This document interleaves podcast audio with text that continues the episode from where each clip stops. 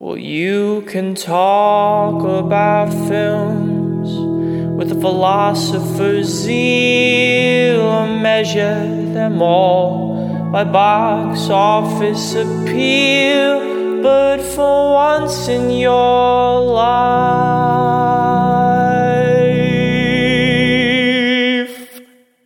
be real!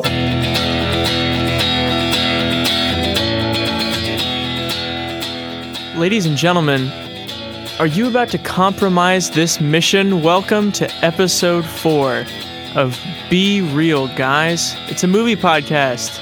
I'm Chance Solomon Pfeiffer. And I'm Noah Ballard. How are you, buddy? I'm doing great. I'm excited that we're doing this podcast. The world is good. I would agree. Yeah. Would you have a good weekend? Yeah, I had a fine weekend. I watched the movies that we're about to talk about today. My dad shit-talked on Prometheus despite walking in for the last 10 minutes of it. Well, that's arguably the most telling 10 minutes of the film, so...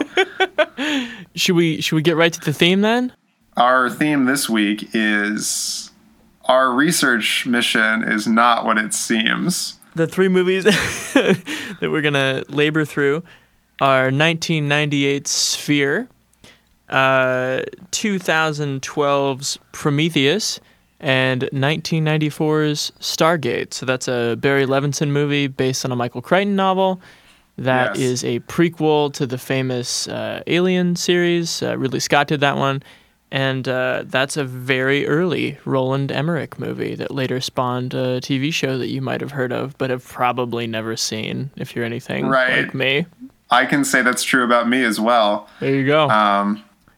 If I can propose an order tonight, if you don't mind. Yeah, go for it. Do you want to start with Prometheus? Because I feel like that's sort of our contemporary one. Right. You kind of pitched me Stargate. I kind of pitched you Sphere. I think we're both interested in how each other reacted to those. That's fine. Let's start with Prometheus, because I want to start with the dawn of man, frankly. That's where I'm at. Oh, yeah. Let's just get into it. So, Chance, just tell us the basic premise of this film, if you can, because I don't think I could. Okay. Well, cut me off if you have to. So, it's a prequel... to the Alien movie quartet. Prometheus has landed. These are ancient civilizations that were separated by centuries, and yet this same pictogram was discovered in every one of them. They're smiling. I think they want us to come and find them. We're all here because of a map you two kids found in a cave. Not a map, an invitation. So this is sort of like it's a prequel to all of those movies.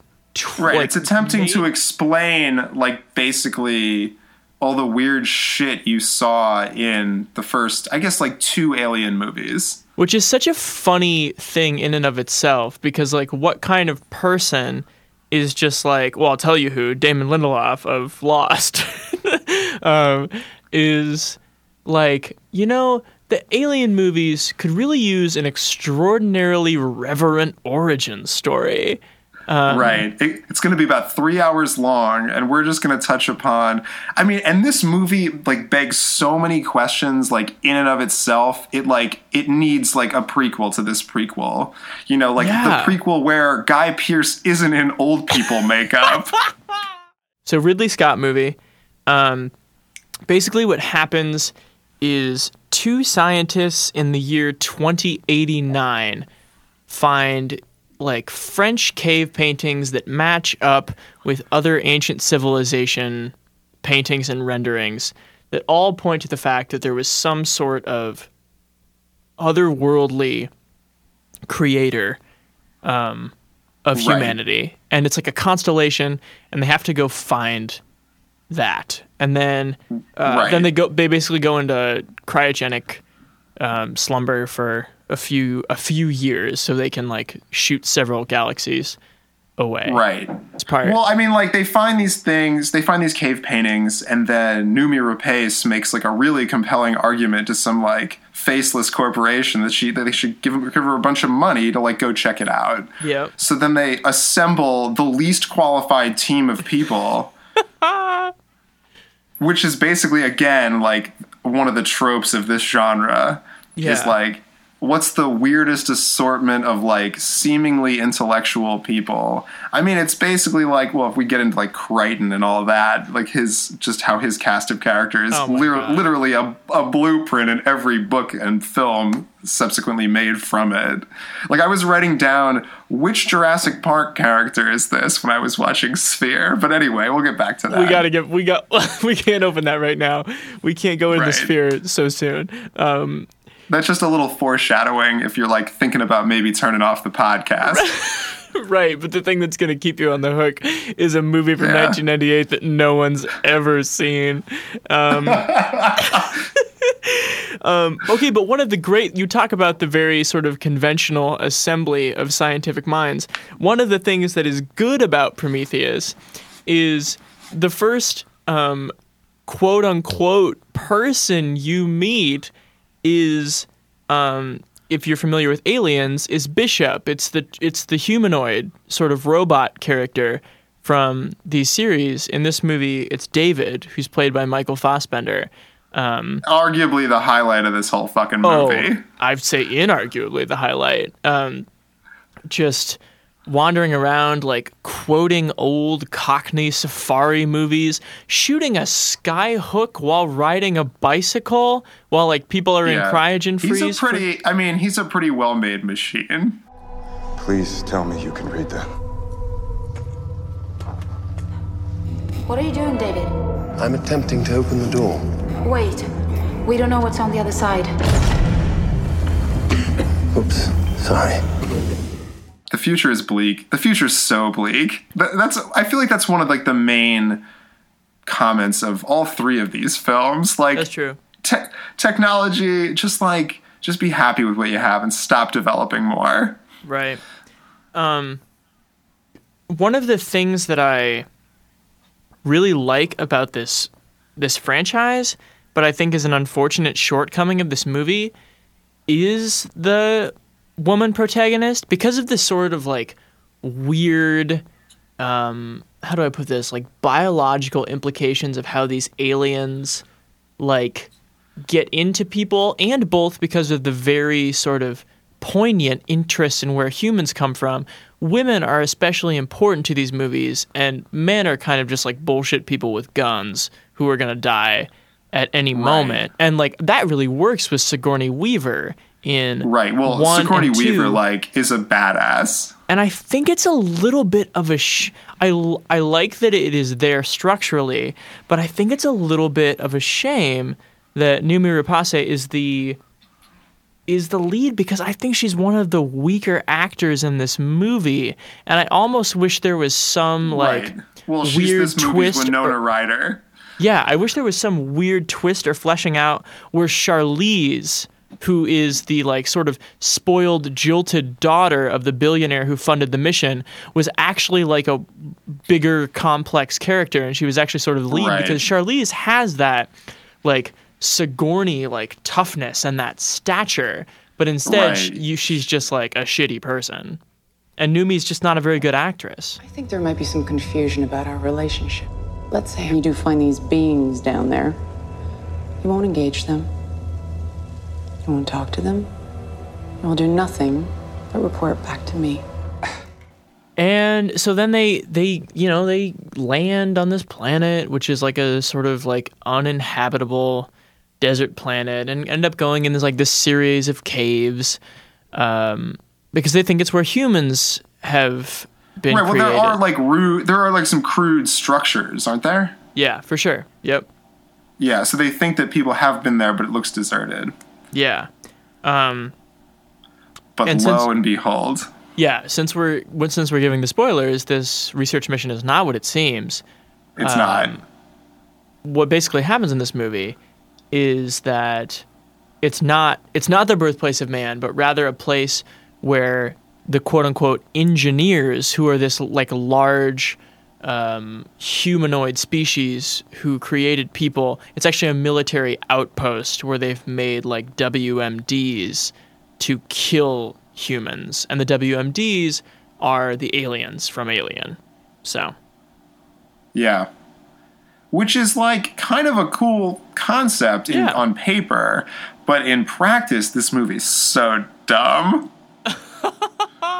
This movie like cannot find its... My biggest problem with the movie is not the plot. I mean, the acting's pretty bad, but like I feel like that picks up. This movie just never has like a consistent pace. There's like these long, like arbitrary, like sort of researchy, ooh, we're gonna find something scenes, and then there's just like action for like way too long, followed up by like people standing in a room like, what are we gonna do? What are we gonna do? But like for way too long, and then there's like a more like, oh, we're gonna find some more things, and then there's just like prolonged action, and then like I don't know, it just felt like it hit all these like weird, I don't know. I'll say what I really like about this movie, and we'll get into our more finite assessments of it as good, bad, bad, or bad, in a second. Right. I find this movie to be a like beautiful blockbuster. I think it looks tremendous. I think it's one of the best like looking movies in recent years, especially considering that it comes from this tradition of like borderline steampunk movies that are all about like kind of in space horror claustrophobia, and Ridley Scott shows himself to be a filmmaker. We've known about him for a long time, even though he's made a lot of shitty movies, mostly like narratively constructed. The scope of this movie is tremendous. The spaceships, the planets. But I feel like that's where it loses some of its like fun. You think so? Well, I think like those first four movies are so based on this idea of like, yeah, like space claustrophobia, that like Ridley Scott's at the point of his career where he's like, hey, set the camera up over there. I know it's a wide shot, but fuck it, we'll fix it in post. Oh man, and that's like I don't think that. I think that's how he like currently makes films. Like since Gladiator was such a success, he's like, fuck it, Kingdom of Heaven, just like run some horses through the camera, and like Orlando Bloom and like Edward Norton wearing a mask, like whatever, just throw it up onto the theater screen. People will pay money for it. I think that the sort of innocent devotional premise of this mission for the scientists who believe that it's important to figure out where humans came from jives really well with me for the sort of majesty of the cinematography. I love it, but you know, difference of opinion, that's cool. But it is cool because I'm right and you're wrong. This movie was not well regarded. I think it got more positive reviews than negative reviews. It was probably a rotten tomato, as it were. I don't think that's true, man. Let me look it up. I'm going to look it up right now. Don't you even trouble yourself. I'm on it. Oh, 73 and 69%. Cool. God damn it. You're right.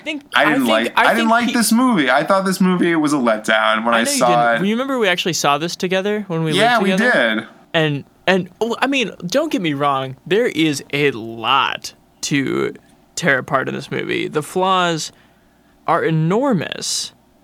Right. But I just thought it was kind of boring. You thought it was boring? I just wasn't that like taken with it. I feel like with Alien, like with maybe not the fourth one, but even the third one, like still had me like that. The third one is like a deadbeat recasting of like the tone of the other two. Wait, which is the one with Winona Ryder? The one that's all shot in yellow. With Winona? I think that's the fourth one, right? Right. That one's garbage. But what's the third one? The third one is the Fincher one, where the script was, like, rewritten at the last minute, and Sigourney is, like, unconscious and goes to this mining colony where Charles Dance and Charles Dutton are together. The foremost two Charleses working today. or that day, not maybe today. Oh, man. So what do you rate Prometheus, Chance? This deeply deranged sci-fi movie vaguely about motherhood. I know you're not going to agree. You're going to go good, aren't you? I know you're not going to agree with me, but I think this movie might be good. I'm not saying that this movie is good, but I think I have no choice but to say that it's good. Oh my God. That's funny. And like, ironically, I find this movie bad. You think it's bad? I think this movie is neither a good film, nor is it made particular, like, nor is it entertaining to watch. I hate you so much.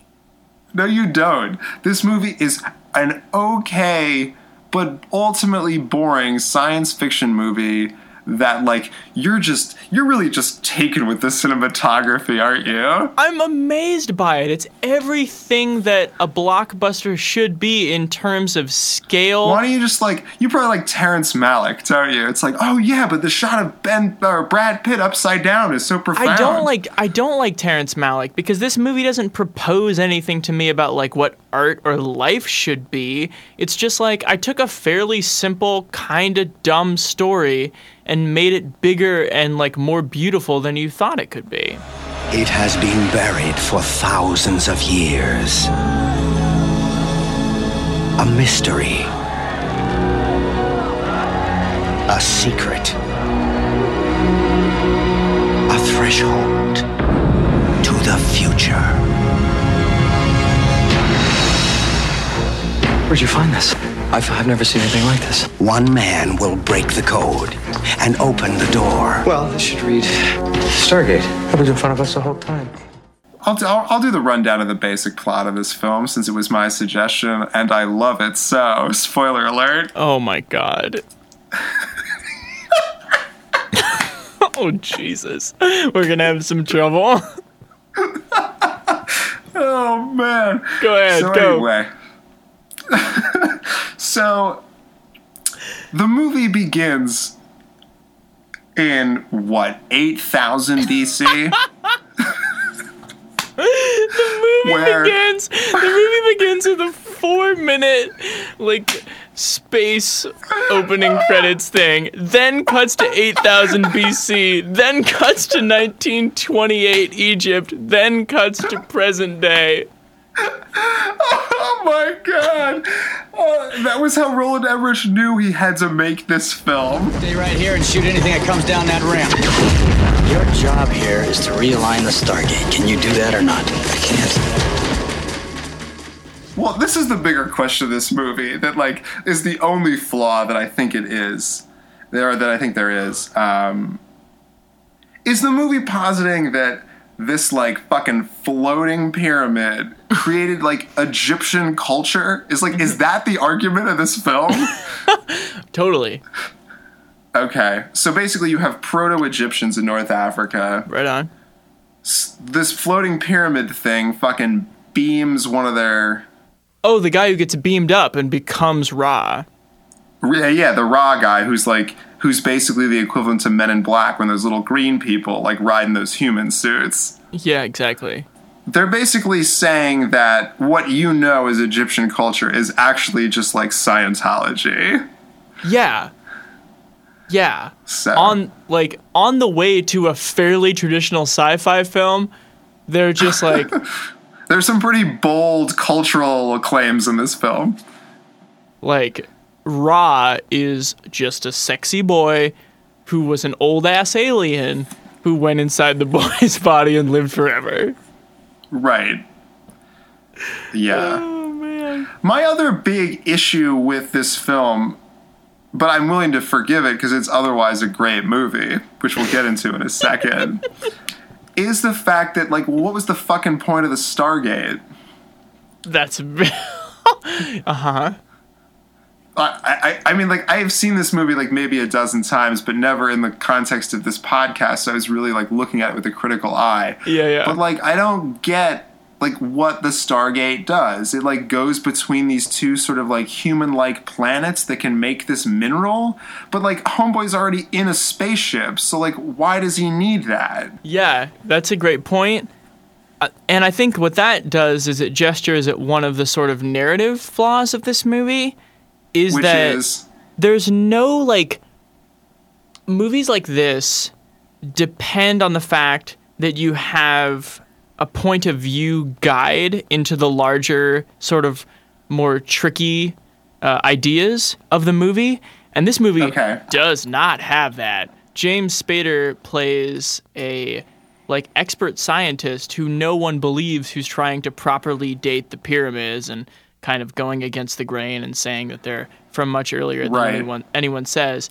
But it's just one scientist meeting a lot of other scientists and, like, really well-informed military agents.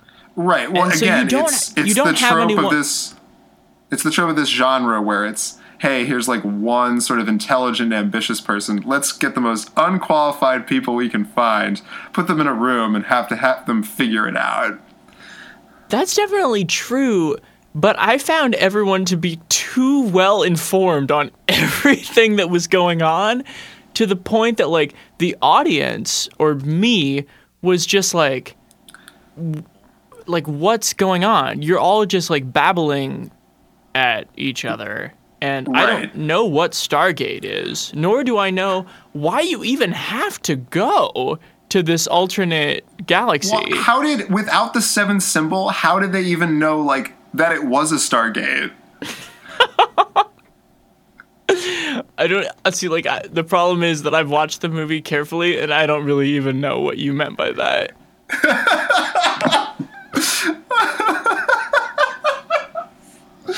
Oh, that's funny. No, because like Prometheus, the Stargate is this, like, big metal circle that has, it's basically like a combination lock. And they find it with these 6 stone tablets. And these tablets have the combinations that, like, is like the first 6 of what is 7 combinations to, like, unlock the Stargate. And the Stargate takes you, by using these 7 symbols, it, like, coordinates your position in the universe. And anyway, James Spader figures out the 7th one so they can use the Stargate, which takes them to... It's like a really, it's what I like about it is it's a really, like, it's a fucked up buddy comedy where it's like, here's a guy who is a scientist, I guess, and here's a guy who wishes he was dead. It's basically the odd couple in another universe or something.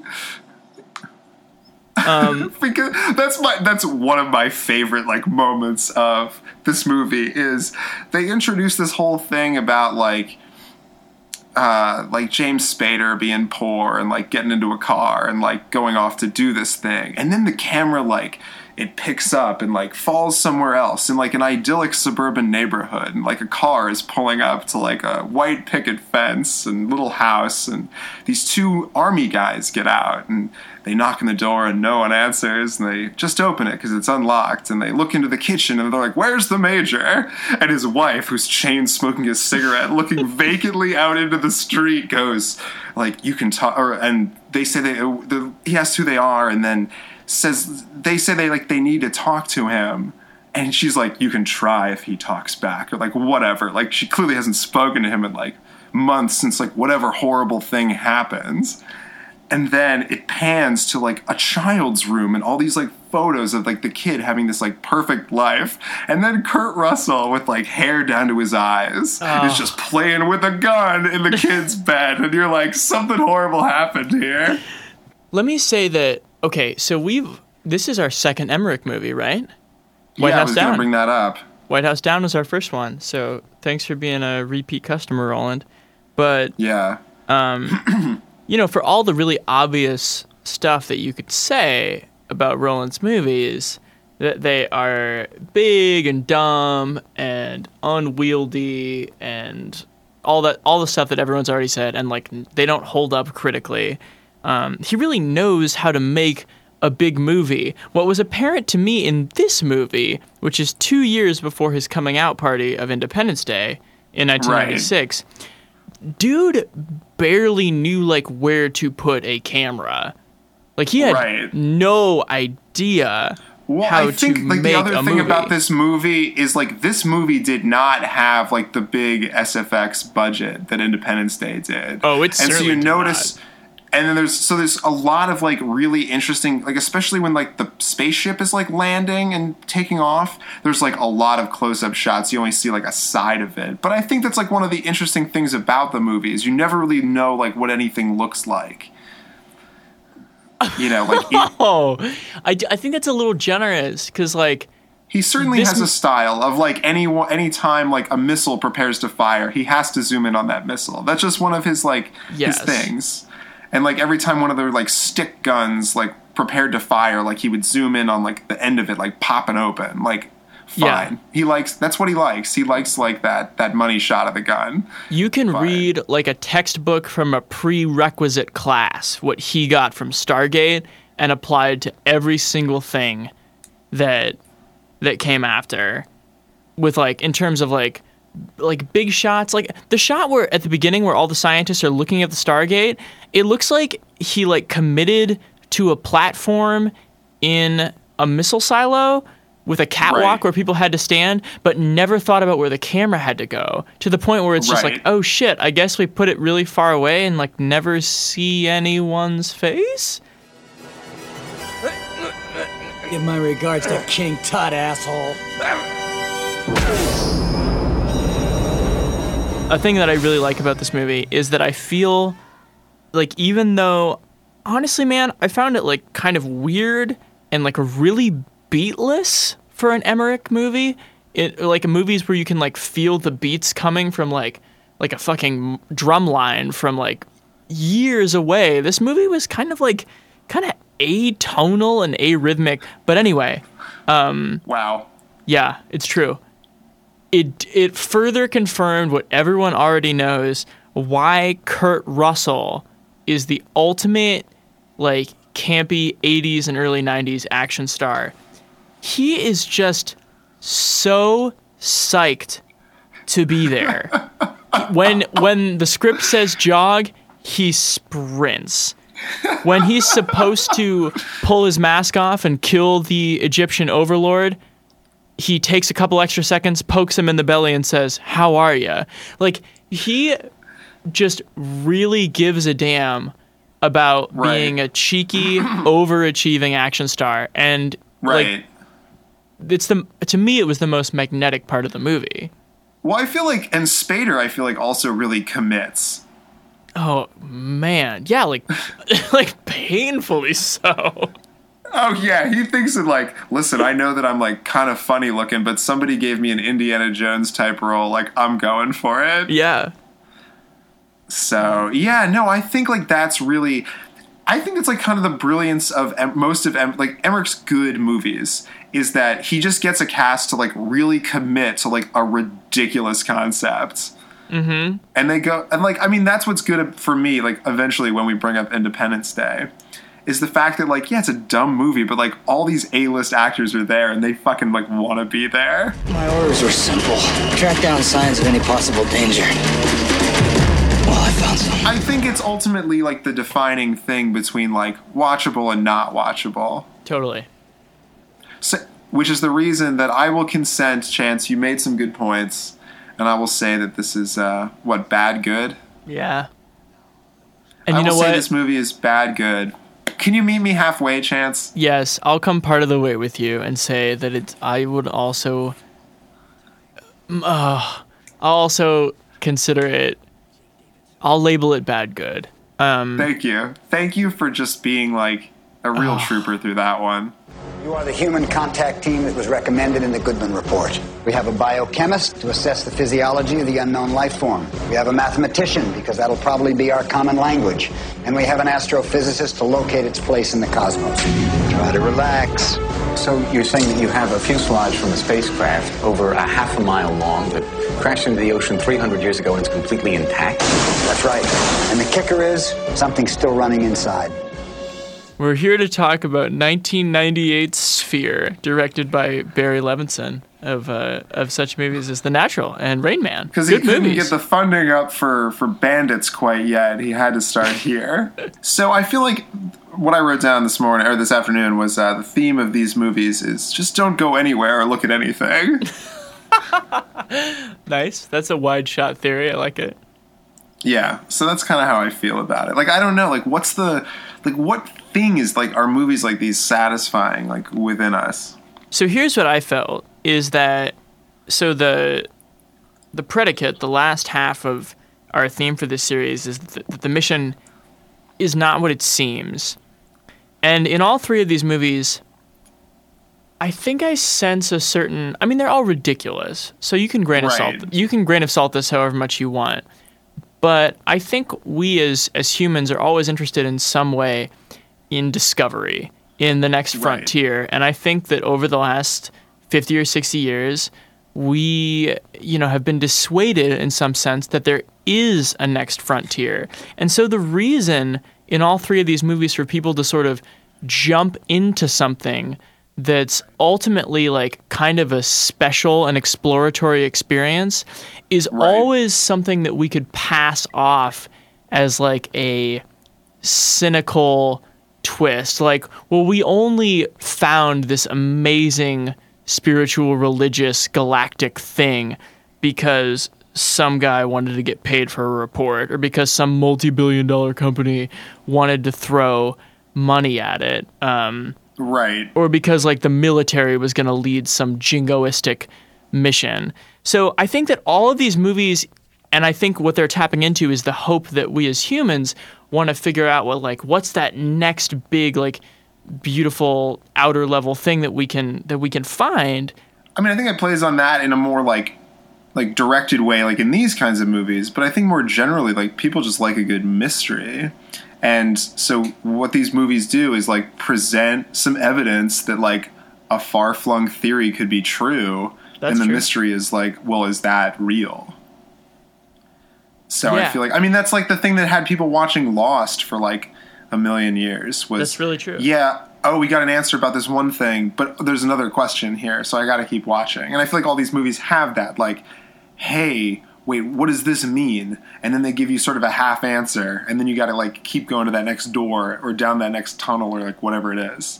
So Sphere is a book written 10 years prior to the making of the movie by Michael Crichton, who you definitely would know as the author of Jurassic Park and Lost World Jurassic Park and several other novels. Stars Dustin Hoffman, Sharon Stone, Liev Schreiber, and Sam Jackson as the team of four scientists who go... and Peter Coyote is their military liaison. You go to the bottom of the Pacific Ocean to investigate. How deep are they? Fathoms. But, like, how deep is that? Because, like, Dustin Hoffman lasts for a while outside of his suit, and he's fine. I don't remember. Like, they're not deep. Titanic depth. They're only, like, they can only be, like, maybe 1,000 feet under. I'm going to try to get the premise out, but then I want to ask you a question that I feel like is really important to the layman's observation of this movie. Because for some weird-ass reason, I read this book when I was like 12 and then probably watched the movie like 20 times between ages like 12 and 14, which is just not an experience that anyone has because this movie is like a weird... I don't know. There might be some weird like IMDb trolls out there that have done that. Maybe, but I feel like this is like a thriller that's made like for 35 plus people. It's really strange how like neurotic all of these characters are and like old. Like no one was thinking of marketing at all. So Dustin Hoffman is the main character. He is a psychiatrist who's flown to this like site, this military site, under the premise that it is a plane crash and he has to perform some counseling. But really what's happened is they found a Star Destroyer that's like 1,000 feet under the water or something. Yeah. And it's 300 years old. Yeah, it's 300 years old because there's like enough coral. You can measure coral like checking your watch. Thanks, Sharon Stone. All the people who were assembled were named by Dustin Hoffman in this report that was apparently done. Oh, that was fraudulent. Yeah, a fraudulent report that he did just to get money about, like, what sort of human disciplinary team should be... What sort of disciplinary team should be assembled to confront UFO contact? And it's basically just kind of like all his old academic friends and Sharon Stone, who's a biologist. Who's like a patient he fucked. Yeah. Uh-huh. Oh my God, I love this movie. But it turns out like, I like the little like in joke where it was like one of Bush's first things he did in office was like assemble this like weirdo team to figure out what to do if aliens ever showed up. Like I read this book when I was like a child. So I knew the premise of it like well before I ever even knew there was a movie. When I watched this for probably the first time in 10 years, I was just like, if I was coming to this as someone who'd never seen this, this premise comes at you so quickly and garbled and in like mumbling nonsense, I never would have been able to follow it. Could you? This is my first time watching it. What was that experience like? Well, and I was talking to you about this earlier, the movie's long. Like 2 hours and 20 minutes of that is like long. Yeah. And I feel like if they had added like another frame of exposition, like people would have rioted. I mean, you've read the book. Is there more like up front? There is way more up front. So, you know, basically what happens as per the title, they go to the bottom of the ocean, they hop in this spaceship. They find out that there is just a beautiful, probably 50-foot-high, glowing, rippling sphere. Right. That they assume is sort of their, like, bridge to contact with an alien life form. Eventually, whatever's inside... But they figure out, though, that it's, like, an American spaceship from the future. Like, even now, you're describing the setup problems of this movie. There is way too much. Which actually made me think... I think that's the inherent flaw of the movie, is they don't, like... That's what I'll give Prometheus, and that's what I'll give Stargate, is, like, it's a ridiculous premise, but it's, like, if you tell someone something ridiculous over the course of, like, 30 seconds, like, it sounds ridiculous, but if you spread it out over the course of, like, an hour and a half, you know, and give people, like, a little taste, like, with Stargate, it was, like, oh, here's this thing that goes between, like, universes, and, like, okay, that's fine, we can believe that. And then we didn't know for another, like, hour and a half that, like, this dude had outlawed writing in this planet that, like, kind of resembled Earth, and he's, like, they're mining for him this weird chemical that keeps him alive because he's, like, wearing a human suit. Mm-hmm. Like, that's spread out, that ridiculousness. With this movie, it's like, first 10 minutes, it's like, here's the setup, and let's see if these people kill each other. Yeah. It's really a lot. It's like I want to say the book's 550 pages. Oof, that's a beast. Where the thing inside the sphere starts talking to them on the computer, and it calls itself Jerry. That is probably not until more than halfway through the book. Well, whatever it is, it was inside that sphere. Now it's out and free to act. What do you mean by that? Free to take over our computers, free to call us on the phone, free to come over and knock on the door if it wants to. That last part where he said, I am happy. Well, don't you want Jerry to be happy, Norman? Honestly? Yeah, what's on your mind? What happens if Jerry gets mad? Well, it's just like blatant, like exposition dialogue with all these characters. I wrote that down here. It was just like, why do they keep telling me what the plot is? Why can't they have a scene? It is just dying under the weight of like Crichton's concept. It's not only dying. Well, that's the funny thing about this movie, and it's also what I really hate about Mission to Mars, is that like the setup is like so convoluted and like, wait, what? And they're also underwater? Like, yeah. That movie, that makes this like insane. Because it's not, the other two are basically in space, and this one's just like on Earth, but like the classic Michael Crichton, like, uh-oh, here comes the typhoon. Like, damn it, now Newman's not going to get to the docks on time. It's no wonder to me, having like read a bunch of Crichton as a kid, that he's been so like tapped on the shoulder by Hollywood, because he has all these scripts or all these novels that are so good on premise, and I feel like that's what like big budget studios are looking for. Like, well, that's what give me talking gorillas are hurting for now. Is like the Michael Crichtons. Yeah, give me talking gorillas. Give me medieval time travel. Give me dinosaurs. Timeline, great film. Timeline's not great. Give me dinosaurs reinvented. Like, give me all these like big concepts that ultimately like kind of are what make you a great sci-fi writer. Like, that's what people will remember. Like, nobody. Ultimately, in 20 years, no one will remember The Journey. But the problem is that the second half of all these books is just like him, like if you on the page, like computer images, like projected in, and like a lot of really convoluted stuff that does not necessarily yield. Timeline was not a successful movie. Congo is a joke of a movie. And whenever he tries to go, I haven't seen that one. When he tries to go realist, like Rising Sun is horrible, but shouts to Wesley Snipes. I thought this movie was incredibly dumb. It's really... Let me tell you the ways. Sam Jackson just had like a lot of really good, like... He just hated being there. Well, he was like the Jeff Goldblum character. He was like the, from Jurassic Park. Buddy, my problem with this movie is that they are all the Jeff Goldblum character. It's like if you put four rambling, neurotic Goldblums together, and it was just like, I don't want to see all four of these people talk to each other. This is terrible. Well, it was basically like, it was Dustin Hoffman and Liev Schreiber and Samuel L. Jackson all playing that role. Sharon Stone reprised her role from Basic Instinct, and Peter Coyote was just like doing his best Steven Seagal or Kurt Russell or like whatever he needed to do just to like say his lines and like eventually get crushed by that door. Hoffman's not fit to lead this movie. Like, obviously Hoffman's great. Like, duh.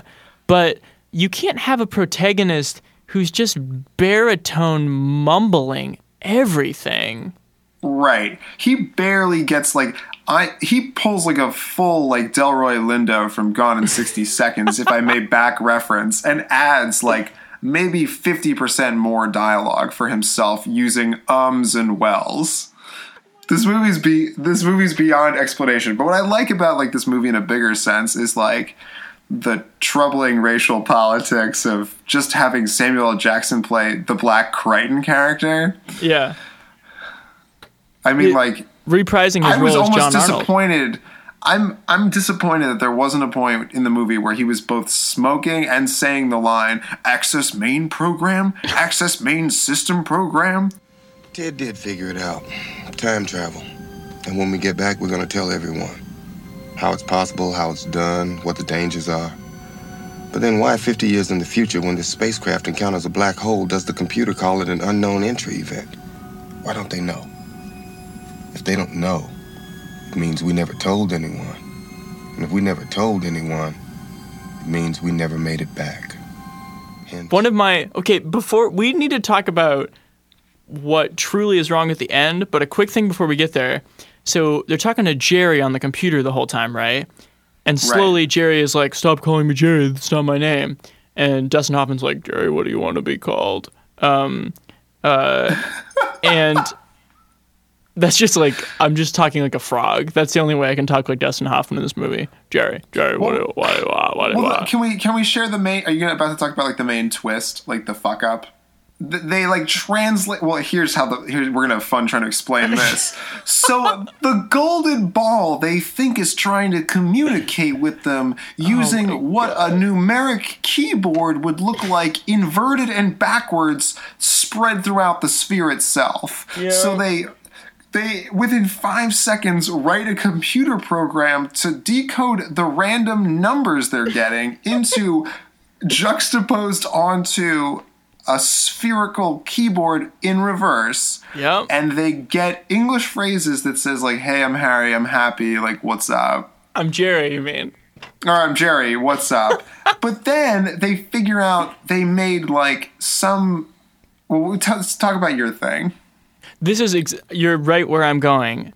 So they're just like, oh, Harry mistranslated the J as an H because it's trying to say that it's Harry because it's a manifestation of Harry's interferes. But that also means that the E is an A, so that none of all the words that the computer would have been typing previously are gibberish. Right. And ultimately, the big problem is that they're supposedly able to manifest anything that they think about, but that clearly doesn't happen at all. Right. Well, because like, they presumably would want to get out of there. They seem to be able to keep themselves from getting out of there, so why couldn't they just get out of there? Oh, man. We gotta go. What's your grade for this movie? Bad, definitely. I can't disagree.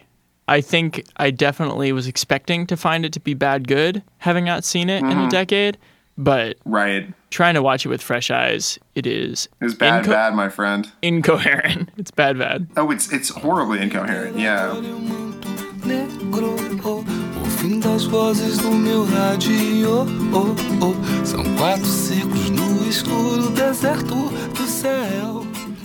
So, well, I think this is a really good week, Chance. Me too, buddy. Thanks for doing this. Follow us on Twitter at Be Real Guys, and real is spelled like a film reel with two E's. Yep. And if you want to like comment on the show or like give us a suggestion for genre or whatever, we're at BeRealGuys@gmail.com. Hey, this is Real Chance. Let's do it again soon. Have a good night. Catch you later,